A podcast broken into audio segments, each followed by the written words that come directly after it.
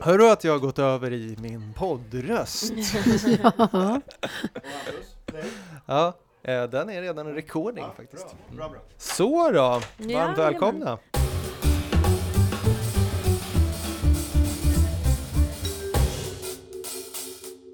Varmt välkomna till Juristerna svarar.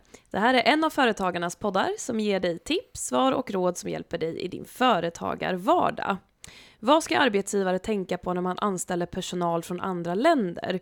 Och hur fungerar det nya försörjningskravet? Det ska vi prata om i dagens avsnitt. Ja, och här får hjälpa oss idag att besvara dagens lyssnarfrågor på ämnet så har vi vår eminenta kollega Katarina Bildt Grape som arbetar på vår politiska avdelning och är expert på migration, integration och arbetsmarknadsfrågor, eller hur Katarina? Det stämmer bra. Hej och välkommen! Hej, tack för att jag får vara med idag. Jättekul att du vill vara med. Kan inte du innan vi sätter igång berätta lite om dig själv och vad du gör här på Företagarna? Gärna.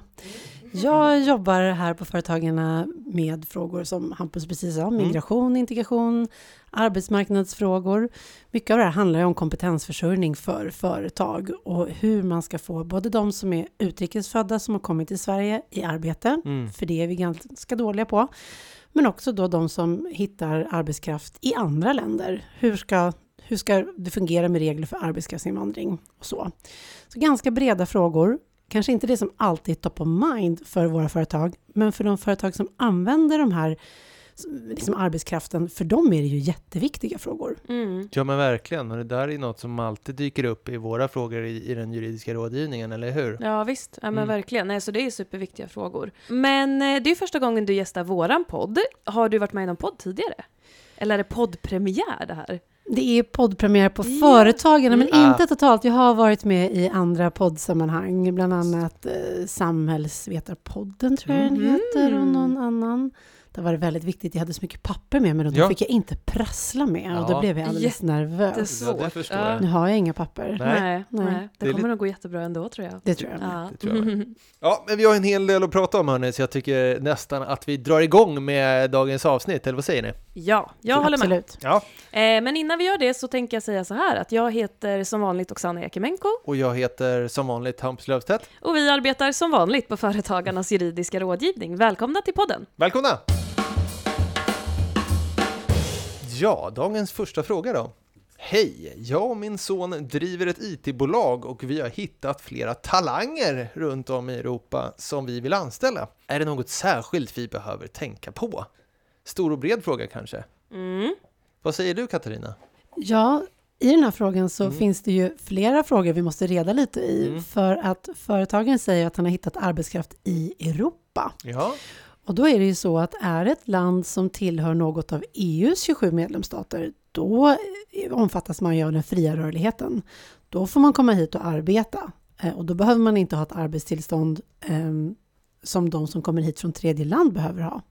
Kommer man från ett land utanför EU, Mm. Eh, Och det ska vi även lägga till att eh, vi har ju eh, Schweiz och EES omfattas ju också av vissa av de här reglerna. Men om vi tänker som tredje land brukar vi ofta prata om när man kommer från ett land utanför eh, Europa och EU. Mm. Mm. Då behöver man ha arbetstillstånd och uppehållstillstånd för att få vara i Sverige. Och det är den här målgruppen som vi pratar om när vi pratar arbetskraftsinvandring. Just det, då är det alltså personer som kommer från ja, men så kallat tredje land då? Ja, Ja, utanför Europa. utanför Europa. Mm. Men vad gäller då för dem, du nämnde det här med fri rörlighet inom EU. Vill, vill du berätta lite om det så lägger vi basen så att säga för det här avsnittet lite grann? Ja, när Sverige gick med i EU så införde man ju fri rörlighet och det var ju både på arbetskraft och kapital och tjänster och så. Det är ju otroligt fiffigt och någonting som många av de som växer upp idag tänker ju inte ens på det. Men när jag var ungdom och man skulle tågluffa i Europa, det var en Mm. helt annan grej. Mm. Det, det har ändrats på så Mm. många sätt och det gäller ju även arbetskraft. Att slippa hålla på med de här arbetstillstånden, man kan åka till ett land och arbeta, det är ju otroligt ehm, det underlättar ju väldigt mycket för Mm. företag och för arbetsgivare att kunna göra så. Mm. Så det är ju någonting som, som många tar för givet, men det har inte alls alltid varit så. Okej, så att om man ska anställa en person eh, som kommer från ett land inom EU, då behöver man alltså varken arbetstillstånd eller uppehållstillstånd. Det stämmer. Vad, vad ska man tänka då på som arbetsgivare? Är det bara good to go att anställa en person från Italien exempelvis? Ja, men som arbetsgivare har man ju ofta ganska många saker att förhålla sig till ändå, även om man inte Mm. behöver ha uppehållstillstånd och arbetstillstånd. Så det är ju klart att det är ju fortfarande viktigt att man uppfyller alla de krav som ställs på arbetsgivare Mm. vad gäller villkor och löner och andra avtal inom respektive bransch Mm. som, som arbetsgivare. Så det måste man ju naturligtvis hålla koll på. Mm. Och vi gör ju ingen skillnad på arbetskraft. Det är samma arbetsrättsliga regler som gäller för arbetskraft som kommer från EU som för den som är i Sverige. Men bra, jag känner mig ganska nöjd så och är redo för fråga två. Alltså jag tycker det är en fantastisk sån här fråga ett-fråga. Ja, det är ju Mm, verkligen det. mm. Bra, då Vi går vi på det. fråga två. Hej! Vi funderar på att anställa två personer från Marocko men har hört att det som arbetsgivare är ganska krångligt att ha anställda som kommer utanför EU. Hur fungerar sådana anställningar och vad behöver vi som arbetsgivare göra och tänka på? Det här är en jätteviktig fråga Mm. och jag ska försöka att inte svara alldeles för långt. Vi kanske får dela upp det i några saker. Men Mm. Absolut.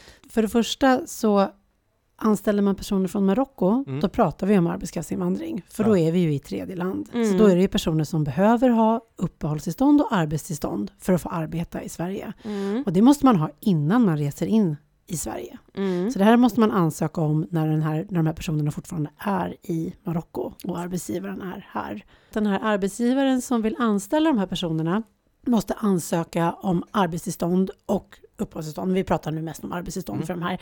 Eh, och det gör man hos Migrationsverket. Mm. Och där finns det ju väldigt mycket bra information för den som är arbetsgivare och som vill titta på regler som gäller. För det är ganska mycket att hålla, hålla reda på. Mm. Men om vi bara ska ta de basala grundläggande sakerna här så som vi var inne på alldeles nyss så är ju EU en gemensam marknad med fri rörlighet även för arbetskraft. Mm. Och det gör att man måste ju visa att man inte kan hitta den här arbetskraften varken i Sverige eller i EU. Mm. Så den här tjänsten som man vill rekrytera för, den måste man annonsera ut. Det finns en gemensam databank där man annonserar ut om den här tjänsten.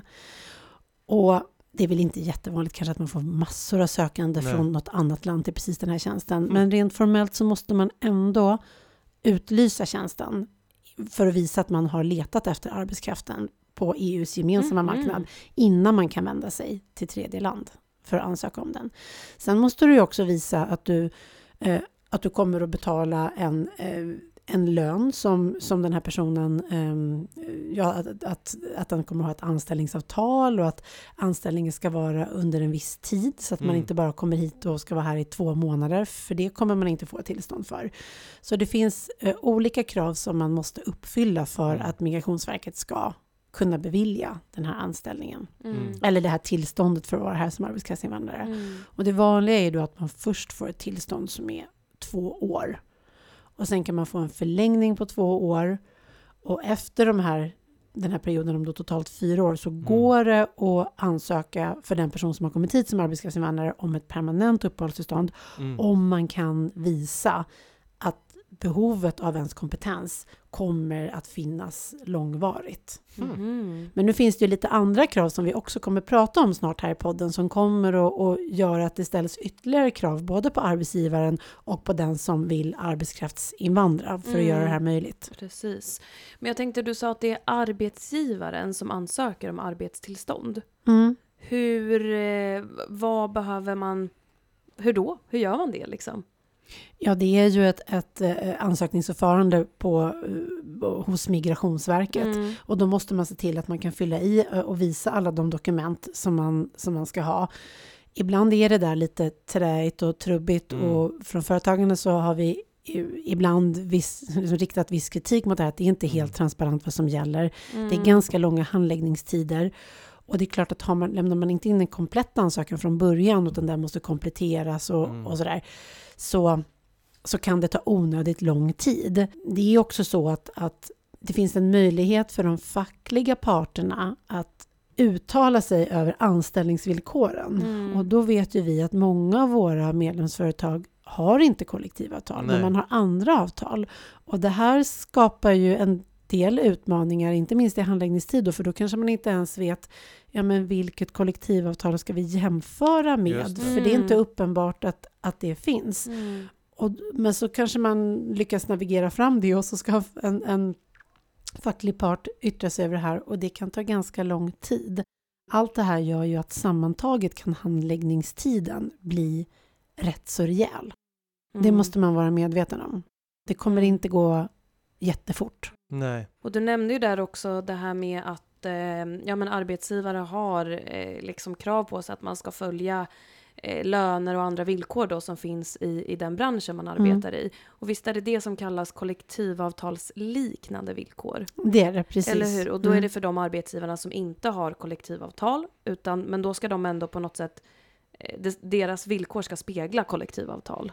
De ska vara jämförbara. Mm. Alltså det, det, det behöver inte vara exakt samma, Nej. men det kan inte vara jättestor skillnad. Nej. Sen kan det ju vara bättre än ett kollektivavtal. Mm. Alltså du kan ju sätta en Mm. högre lön eller ha generösare villkor Mm. eller ha någonting annat, förmåner eller försäkringar Mm. eller någonting. Huvudsaken är att det inte är avsevärt mycket sämre. Nej. Och jag- jag har fått en del frågor på det här med just kollektivavtalsliknande villkor på senaste tiden, vad det egentligen är. Alltså Mm. vad är det man tittar på? Lön är ju en självklarhet, tänker jag. Har du, har du någon eh, liksom, insikt i vad tittar man mer på förutom lönen? Men som arbetsgivare har du ju återigen eh, skyldighet att det handlar ju om alla de förmåner som du som anställd har hos din Mm. arbetsgivare. Det handlar ju om pension, rätt till semester, till sjukersättning, till alltså hela, hela paketet. Mm. Och det är ju de saker som ofta regleras antingen i ett kollektivavtal eller i ett annat avtal. Mm. Mm. För det ska man ju verkligen påminna om att bara för att man inte har ett kollektivavtal betyder ju inte det att man är rättslös. Verkligen. Det finns ju de som har eh, andra och faktiskt bättre avtal. Visst. Så huvudsaken är ju att, man, att det finns reglerat vad det Mm. är som gäller. Ja, för om man skulle vara rättslös eh, utan kollektivavtal, då hade vi ju knappt haft något att göra. Om inte vi fick sitta och tolka alla lagstiftning som Ja. vi faktiskt har på det arbetsrättsliga området. Eller hur? Men det är ett av de här eh, villkoren som eh, det ställs krav på som det har skett lite förändringar i eh, ganska precis eh, nyligen. Så jag tänkte att vi kanske utan att säga för mycket går vidare till nästa fråga där det, det kommer behandlas. Spännande. Mm. Hej juristerna svarar. Jag har ett företag med ett 40-tal anställda och flera utav dessa kommer från olika delar i världen. Jag har läst om det nya försörjningskravet på bland annat Migrationsverkets hemsida, men tycker inte riktigt att jag hittar de svaren jag söker. Skulle uppskatta om ni kan gå igenom vad det nya försörjningskravet innebär. Tack på förhand. Ja, min, min segway handlade då alltså om försörjningskravet och det här med lön. Om det inte framgick om det tillräckligt framgick. tydligt menar du? Ja. Men jag tänker då innan, innan vi liksom grottar ner oss på de här nyheterna, kan du inte, Katarina, berätta vad är försörjningskravet? Och vad är det som har ändrats? Man kan säga så här att försörjningskrav är ett begrepp som används för personer som kommer från andra länder och som har kommit till Sverige och som har någon form av uppehållstillstånd. Mm. Så vi måste bara reda i att, att det Mm. kan finnas, det, kan, det används i den samhällsdebatten på två olika sätt. Ja. Både för de som har kommit hit och sökt asyl Mm. och som har temporära uppehållstillstånd. Om de vill stanna permanent, då måste de visa att de kan försörja sig. Ja. Det kallas också för försörjningskrav. Okej. Mm. Men det är ett annat försörjningskrav än det som vi kommer prata Mm. om här idag. Mm. Vi pratar om de som kommer hit för att arbeta, arbetskraftsinvandrare, och de som då kommer utanför EU. Och för dem har det tidigare gällt att man det har funnits någon form av, vi, har- vi jobbar ju inte med minimilöner i Sverige. Nej. Det är ju någonting som eh, vi inte använder oss av. Det har funnits en gräns som har satts på 13 000 kronor i månaden. Mm. Den är väldigt godtyckligt satt och det är ju i realiteten så att väldigt, väldigt få har tjänat 13 000. Mm. Och man har tittat på, den där siffran har liksom lagts fast baserat på om man lever på existensminimum och lite andra sådana faktorer som Mm. man har vägt in som man kommer fram till att ja, men det kan vi landa på. Men rent krasst är det ju få som kan försörja sig på 13 000 kronor. Och Mm. särskilt om man skulle ha med sig familj, anhöriga eller barn, Mm. då går det ju inte att leva på 13 000 kronor. Nej. Så där har man då tyckt att det här behöver man justera. Mm. Och då har eh, den frågan diskuterats ganska länge. Jag behöver också påminna om att i Sverige har vi en tradition av att det är parterna som sätter lön. Det betyder alltså att det är arbetsmarknadens parter som kommer överens om de villkor som ska råda på arbetsmarknaden. Mm. Det är alltså inte politiken eller regeringen eller riksdagen som bestämmer lönenivåer. Ja, och det är därför vi inte har någon minimilag. Det är därför vi inte har några minimilöner. Nej, Mm. precis. Vi, däremot finns det ju kollektivavtal och annat och, och så. Men det är Mm. parterna som bestämmer det, inte politiken. Mm. Men här har nu politiken bestämt att för Mm. just den här delen av arbetskraften, de som kommer hit och arbetar, då vill vi bestämma att ska man få göra det, då måste man tjäna en viss summa. Så Mm. när vi idag pratar lönenivå eller eh, lönekrav, då är det det här vi Mm, pratar om. Mm. Bra förtydligande. Ja, och det var 13 000 förut. Hur är det då nu? Ja, det som gäller nu från den 1 november i Mm, år är mm. att man har infört ett lönekrav på 80 procent av medianlönen. Ja, men okej, men varför har man lämnat på just 80 procent av medianlönen? Det är en jättebra fråga, men man har fattat beslut först Mm. om att den som kommer hit och arbetskraftsinvandrar måste ha en god försörjning. Mm. Och vad är då god försörjning? Vem ska bestämma det? Mm. Då har politiken tänkt att vi måste ge någon form av fingervisning av vad det kan vara. Mm. Och då har man nu bestämt att från det här datumet, den 1 november, så är det då 80 procent av den här medianlönen som gäller Mm. För att man ska få komma hit som arbetskraftsinvandrare. Det där med tidpunkten kanske vi ska grotta lite i, eller? Mm, ja, men det tycker jag. Okej, så att För vi får ju 80 mycket frågor när man har redan anställda som har arbets arbetstillstånd och så vidare. Men om jag har förstått det rätt nu här, ni får rätta mig om jag, om jag har fel här, men det är alltså om man, ansö om man ansöker nu efter 1 november, då är det här försörjningskravet på 80% av medianlönen, eller hur? Så är det. Helt korrekt, det stämmer. Om man redan har ett arbetstillstånd Mm, och så jobbar man ute hos eh, någon av våra medlemsföretag, ja. vad händer då 1 november?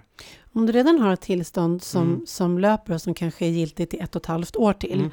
då kommer du att kunna ha den lön som du fortfarande hade. Mm, Det mm. påverkar alltså inte retroaktivt. Nej. Däremot är det ju så att den här nya lagen har ju trätt i kraft utan någon form av övergångsregel, så Mm. att den har ju börjat gälla skarpt från det datumet. Mm. Det innebär ju att, precis som vi var inne på tidigare, alla beslut och alla ansökningar som inkommer efter den 1 november kommer att påverka lönenivån för den som vill komma hit som arbetskraftsinvandrare. Då måste man uppnå det här försörjningskravet. Mm. Och om man har ansökt innan, jag bara pepprar på här, tänkte jag att vi Mm. tar alla de här liksom exemplen som vi har pratat om ute i lunchrummet. Men om man Mm. då ansöker innan 1 november, men har inte fått besluten, Precis. då är det fortfarande... Ja, då, det som gäller då är att det beror på när du ansökte.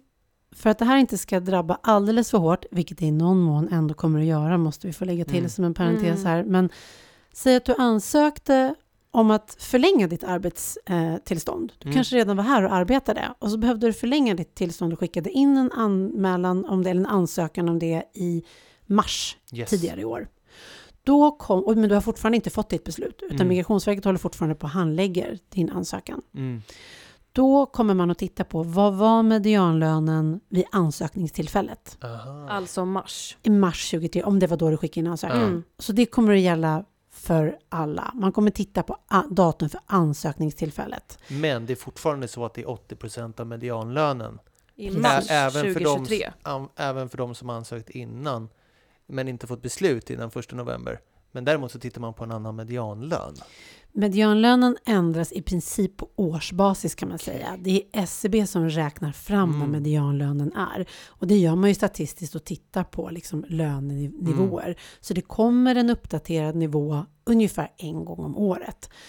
Det här finns också, de här olika tidsspannen Mm, mm. finns att hitta antingen på SCBs hemsida eller på Migrationsverkets hemsida. Så man ska kunna se tydligt vilken tidsperiod och vilken medianlön och vad betyder 80 procent av det. Det här gör ju inte jättestora skillnader för medianlönen varierar ju liksom inte med tiotusentals kronor utan det åker ju kanske någon tusenlapp upp per år. Eh, Men det är klart att det kan ju bli på marginalen för ganska många arbetsgivare. Och det är ju lönenivåer som också drastiskt höjs om man tittar på, på, på lönenivåer i vissa branscher i alla Mm, fall. mm, eftersom att medianlönen idag Mm. är drygt 34 000 och 80 procent av det innebär ju ändå en lön på drygt 27 000 kronor. Mm. och det är ju ganska mycket pengar. Ehm, Mm. och, det, och, och det här är ju liksom, det ska man också lägga till att de regler som infördes nu från 1 november, de medger inga undantag. Så Ah. det går liksom inte att säga så här, ja, men just bara jag behövde för det här och det här skälet. Mm. Det går inte, utan det är de här reglerna som gäller. Så jag tänker från arbetsgivarperspektiv då, eller som, som lyssnaren frågade, om, om vi kan gå igenom det här försörjningskravet, vad det innebär lite mer detaljerat. Från arbetsgivarperspektiv tänker jag då att om jag har en anställd idag som har ett befintligt arbetstillstånd, då Mm. behöver jag egentligen inte göra någonting med den personens lön, utan det är först när den här anställde ska ansöka om förlängning som vi då eventuellt behöver justera upp den här lönen. Det stämmer. Ja. Och räcker det då med att man som arbetsgivare anger den här nya lönen i ett anställningsavtal eller måste man också ha hunnit betala ut den här lönen en gång för att den anställde ska få godkänd förlängning? Om jag förstår din fråga rätt här nu, alltså Mm. det som du ska visa när du Mm. ansöker är ju att den personen har den lönen. Mm. Så om det är en arbetsgivare som i mars nästa år Mm. Ska skicka in en ansökan för att förlänga tillstånd, då ska ju arbetsgivaren vid ansökningstillfället i mars nästa år visa att den anställde har en lön som Mm. är 80 procent av medianlönen. Mm. Och det här med visa, som sagt, räcker det då bara med att man skickar in en kopia på anställningsavtalet där det står vad man har i lön? Eller måste man göra någon slags utdrag där det framkommer att man också har betalat ut den här lönen? Som jag har förstått det så ska det räcka med att man skickar in ett, ett anställningsavtal där Mm. lönen framgår. Okej, jag, men jag tänker på en, en annan sak och det är ju så här att många ukrainare som har flytt, Mm. de kommer ju från ett tredje land, Mm. men många utav dem är ju här i Sverige bland annat under massflyktsdirektivet. Men hur förhåller sig det här försörjningskravet eh, gentemot dem, om man säger?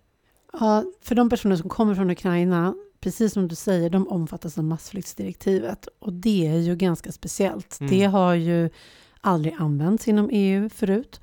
Och det innebär ju att den här målgruppen, de är ju egentligen i två andra system. Mm. De har ju uppehållstillstånd för att de omfattas just av massflyktsdirektivet, så att de har rätt att vara här. Mm. Men ersättningsmässigt så får de ersättning genom det som förkortas LMA. Alltså de får ersättning som asylsökande. Mm. I Sverige är det ju annars så att, att när man har fått och beviljats ett uppehållstillstånd, då går man över i det som vi pratar om, om etableringen. Då ska man liksom in i samhället. Mm. får man en annan ersättning än den man har under tiden som asylsökande.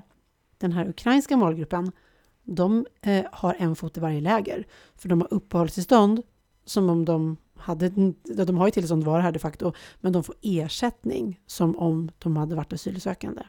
Men om det då, om, om man som arbetsgivare då har anställt en ukrainare som är här under massflyktsdirektivet, finns det då krav på att den här personen ska ha 80 procent av medianlön?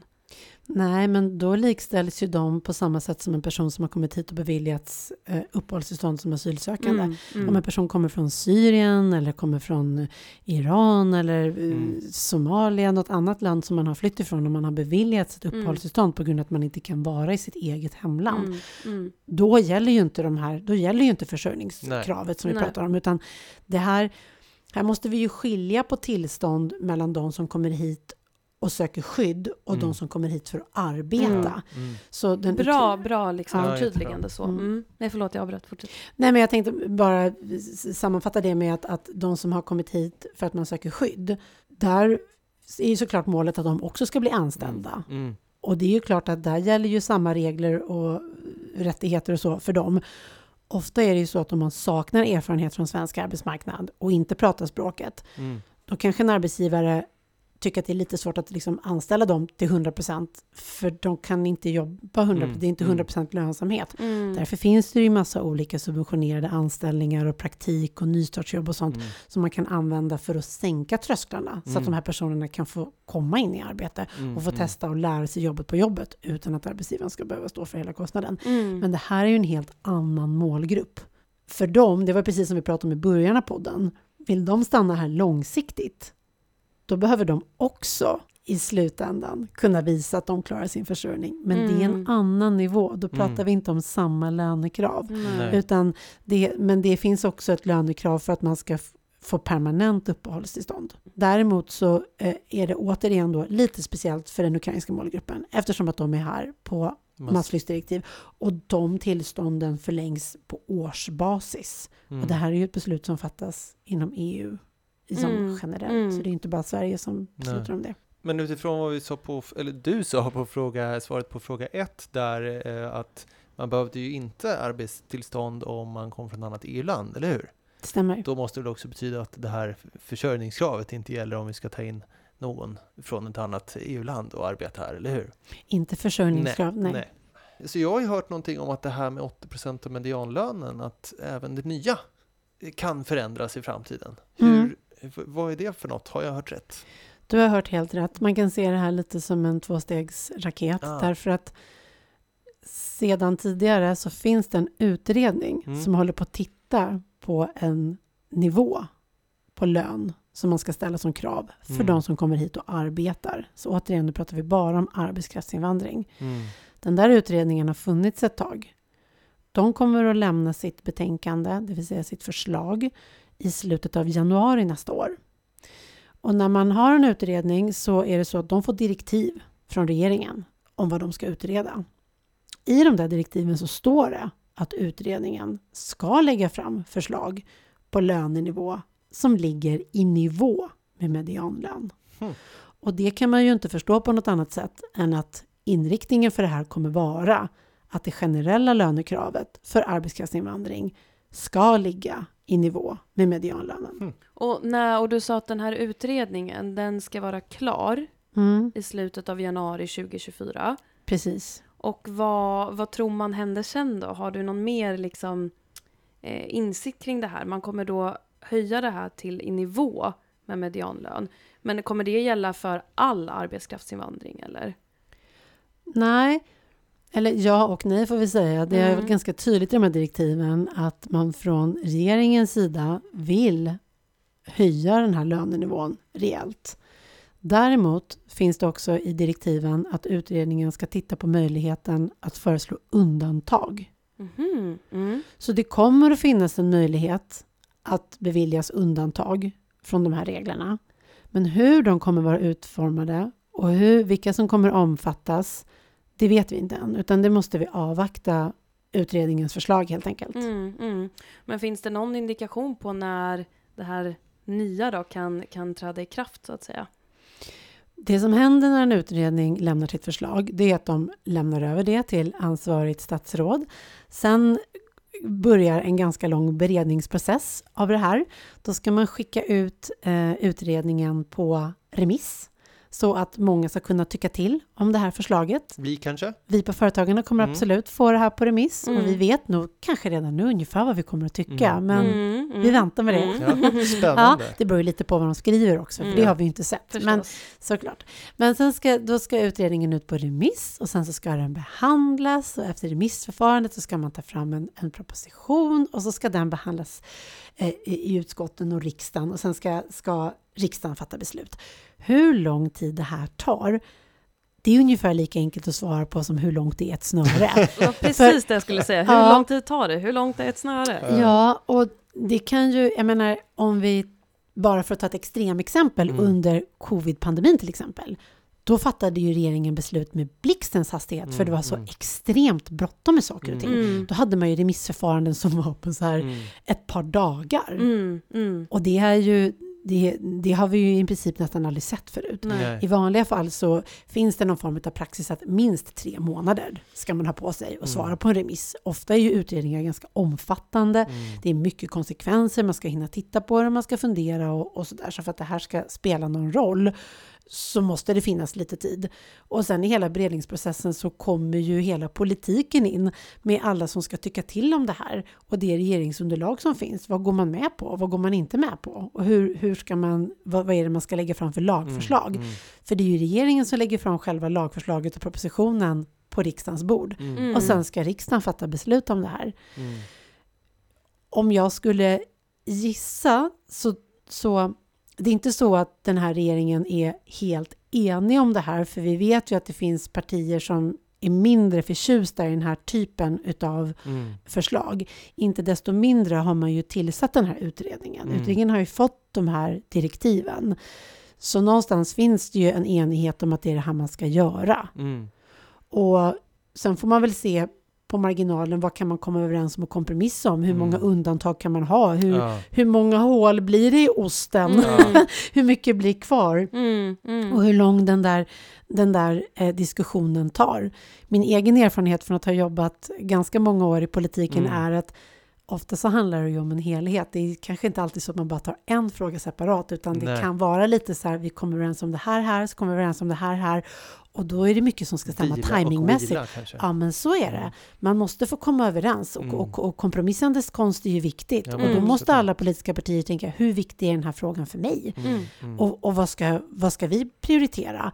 Och då kanske det är så att men då får vi vänta in en annan fråga som vi kan ha, som vi kan byta någonting emot. Mm, Eh, mm. så exakt när det här kommer, det vet vi inte. Nej. Eh, men ett, ett sånt här förfarande, det brukar ju ta minst ett år i vart fall, från att en Mm. utredning tas emot till att, man har, till att riksdagen har klubbat ett beslut, Mm. om det ändå liksom tuffar på. Mm. Men då får man ju säga att de här reglerna som infördes nu, första november i år, de kommer ju gälla fram tills dess att andra regler gäller. Mm, Så att mm. någonstans har man ju redan infört liksom en grundregel Mm. och så får vi se vad nästa nivå blir. Mm.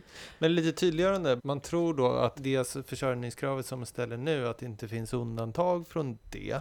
Ja, I de regler som är nu så är Ja. det ju inga undantag utan det är Nej. 80% utan undantag. Ja, nej, men då tycker jag att vi har rätt ut det här med det nya höjda försörjningskravet vid arbetstillstånd och eh, ja, vi får väl helt enkelt se hur långt snöre är, vad Mm. det lider. Men Katarina, har du något sista medskick, något vi lyfta innan vi börjar avsluta här? Jag vill tacka så jättemycket för möjligheten att komma hit och prata om den här frågan. Och som vi började med att säga, den här frågan engagerar Mm. våra företag. Och det är ju inte så konstigt, för när man tittar på hur många olika branscher och Mm. yrken och arbetsgivare som faktiskt omfattas av det här.